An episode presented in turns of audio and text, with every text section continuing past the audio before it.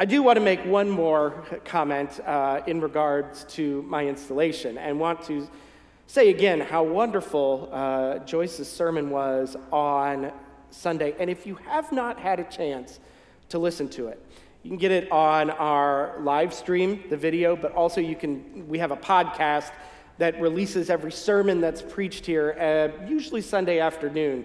So I invite you to take a listen. And um, while I hope it's certainly a balm for each of you as members of the church, it certainly was, I think, a balm to many of the clergy that were here as well. So, Joyce, thank you.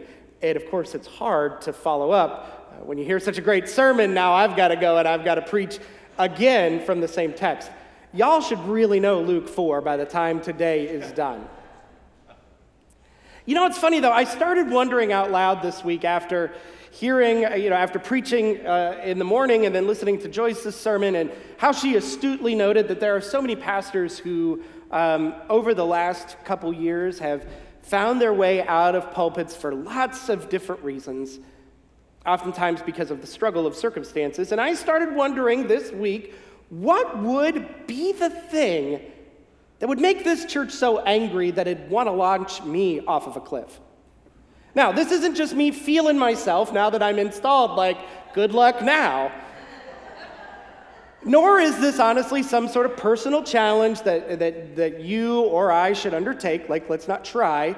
There aren't a whole lot of cliffs in Jacksonville anyway, so we'd have to work really hard to find one in the first place. Let's just call this a thought exercise together, okay? And in the last 15 months, it's not like we've shied away from really big and really important and really difficult topics. Even before I was installed, we've tackled these together. We've talked about political issues together. If you remember when we did the Sermon Madness this year, you asked me to preach a sermon on Christians in government. You asked for it. We've had sermons preached about race, I've talked about GLBTQ issues, I've talked about COVID issues, and we've talked about the building. We have done almost a generation's worth of work together in 15 months. I mean, it, it really is. When you take a step back and you think of all the stuff we've done, it's a lot. It's interesting, though, to see what happens in this text when Jesus hits on an interesting topic. And there's a transition here between these two parts of Luke, isn't there? We talked last week, everything seems really happy, everything seems really good. I said listening to the text like Jesus was preaching it almost have been like, you know, Tasha did a wonderful job or David did a wonderful job. We listen and we say, ah, isn't that lovely? We're set within the synagogue in the first half of the text, and we're also on the home turf of everybody Jesus and the people. This is home. And for a long time this week, I wanted to ask the question how can we live a mission so scandalous that it is enraging? But the truth is, this text that Jesus preaches that turns the people to rage is not really all that scandalous. It's just asking to do things that have been in the text. And there are plenty of times in Hebrew text that would have been heard over and over again that are replete with caring for the widow, caring for the orphan, caring for the stranger and foreigner in the midst of them. There were cities of refuge in the Hebrew area and in Israel and Judah that meant to be places that if somebody was inappropriately charged for a crime, they could flee to a city of refuge and be safe, setting the prisoner free. There were Sabbath years, and history tells us that we're not sure if there was ever a year of Jubilee, but certainly there were times when the land rested. These were all parts of the story of the people in the church with Jesus that day. And the other thing is, there's no indication, according to Luke or any of the other gospel writers that tell this story, that this is a bad group of people. This is not a bad church. I'm sure they're the folks that watched Jesus grow up and saw him as a you know, carpenter's assistant and hung out with the family. These are your buddies. These are the folks you go down to the square with to have a glass of wine and you talk and you notice that person you haven't seen for a couple weeks, but you're glad you saw him. Oh, hey. Just a normal, regular crowd. But then everything seems to change when somebody says, Is not this Joseph's son? And I wonder if this could be heard as the ancient equivalent of, well, bless his heart.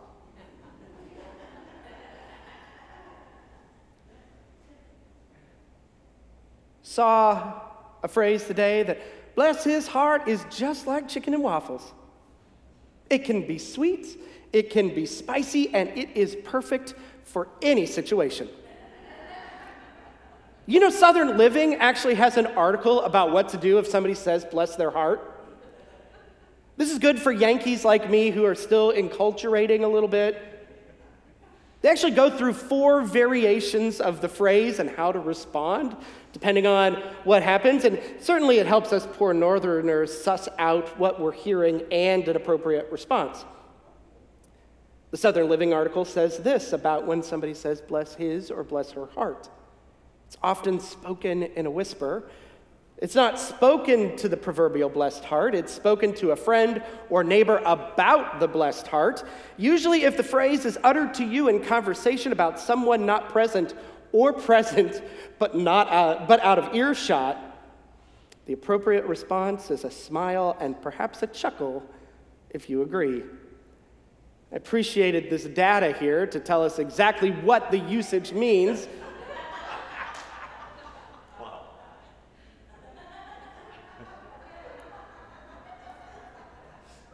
This must be right.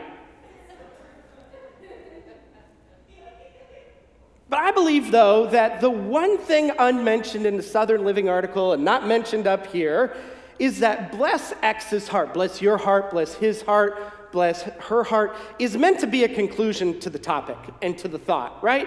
Once you finally say, bless his heart, you're on to the next topic. You don't want to have to be involved with the person anymore. In fact, it's better that you stop at that point.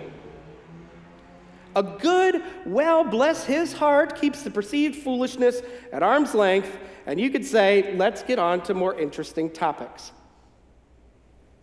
But here's the thing Jesus hears, well, bless his heart. Isn't that there? Joseph's boy reading them scriptures. Bless his heart. Jesus keeps going. Jesus doesn't stop. He pushes on their sense of comfort that the words heard from the pews aren't just a pleasantry for their benefit, but has a far more expansive reach, in fact, right out into the entire world and again, I've been down here long enough now to know if you don't press past bless his heart, you just don't do it, or someone's bound to stop being so sweet. And it's going to start being a little bit more spicy with them chicken and waffles. And you know, the, that's exactly what happens in this text, right?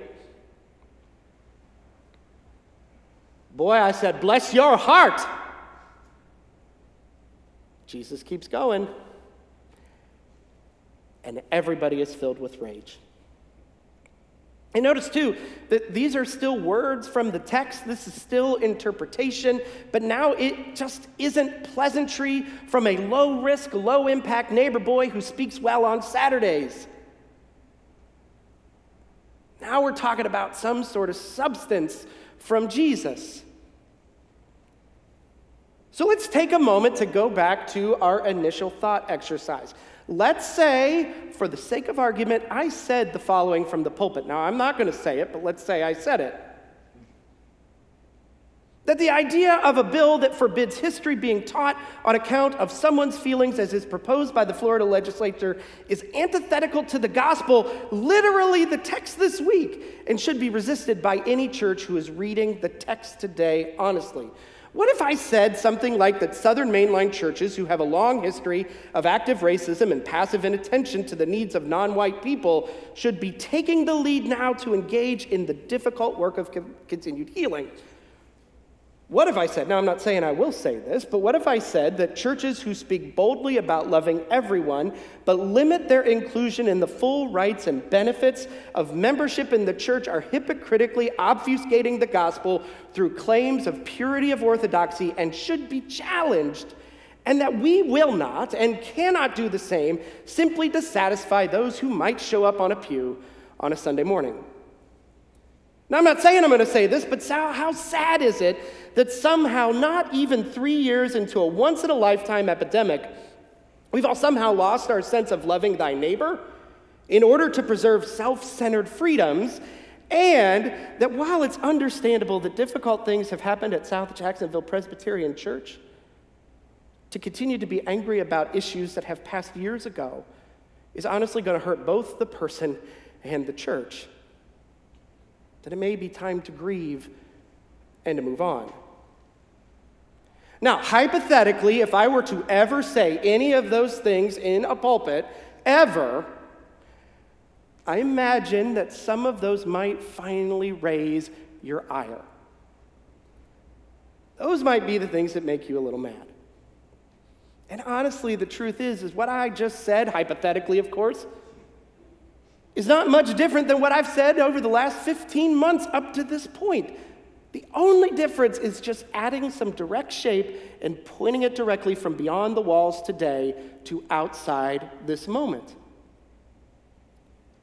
That there's not really a way to say in all these hypothetical statements, well, bless his heart, because now it's transgressed the boundaries of the relationship. In other words, it's no longer just that nice Yankee pastor who speaks too much and too fast sometimes. But instead, it's somebody with something to say about the text. Now, at this point, we ought to stop and consider the texts around today's gospel, which all center around love. Jeremiah being known and called into his work. And then you see, you know, we had 1 Corinthians 13, such a well known passage we hear all the time that we didn't say it here, but you know, we talk about love, that love's enduring. And, you know, it says love is kind here, but the Greek is better to say love is humane, love is sympathetic. Love isn't arrogant, it's not provoked, it doesn't keep score, it celebrates the right and the true. And taken into conversation with our Luke passage today, these passages should be cautionary for both those in the pews and the one who stands in the pulpit. The truth should not be unnecessarily provocative, nor should it be received angrily. It is real love, an arresting kind of love that binds us to each other. Because here's the thing I have no doubt that Jesus loved those that were in the synagogue that day. But Jesus also loved everybody who was outside of that synagogue too. And based on his ministry, it is those on the outside who needed his love, just as the prodigal son is celebrated because of his return yet not at the expense of the one who stayed. It's not that the one who stayed was somehow less than the prodigal son.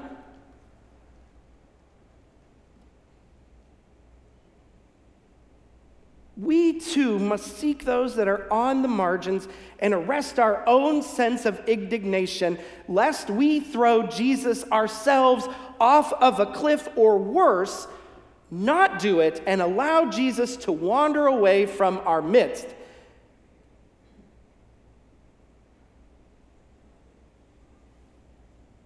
What should we do then? Well, first off, don't get too mad at me. But, friends, if there is any place in all of the world that should be able to wrestle with difficult things, in unvarnished love, it should be the church of Jesus Christ, full stop. It should be the place that we come from different perspectives and we find a way to struggle and wrestle together. And when we do wrestle with things that should enrage us, we are arrested by love that is patient, kind, sympathetic, hopeful and recognizes that there is something better than the thing that we feel like we deserve when we are here on Sunday morning. Like Jeremiah, we recognize that there are prophets who have been called from the beginning, and they are tasked with turning the world upside down.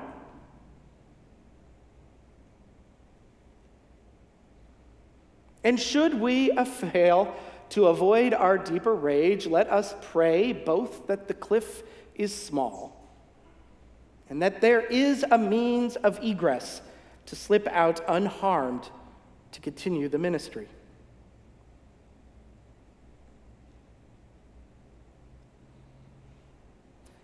I was really struck by at the end of the sermon on Sunday at my installation.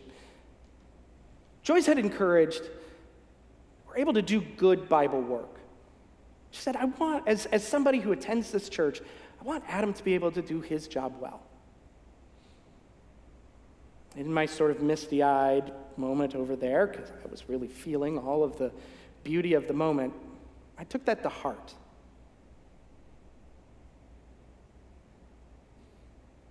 And sometimes it means saying something that may very well enrage the people who I love dearly.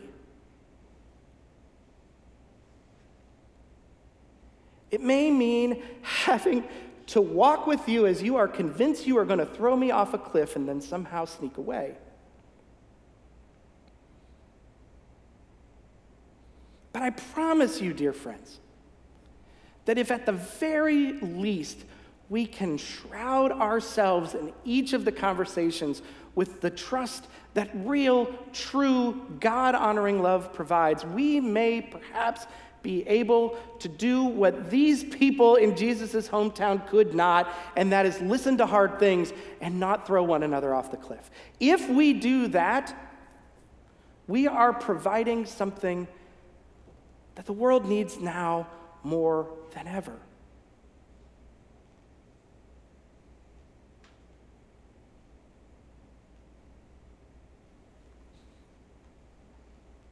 Are we ready to do that? Thanks be to God.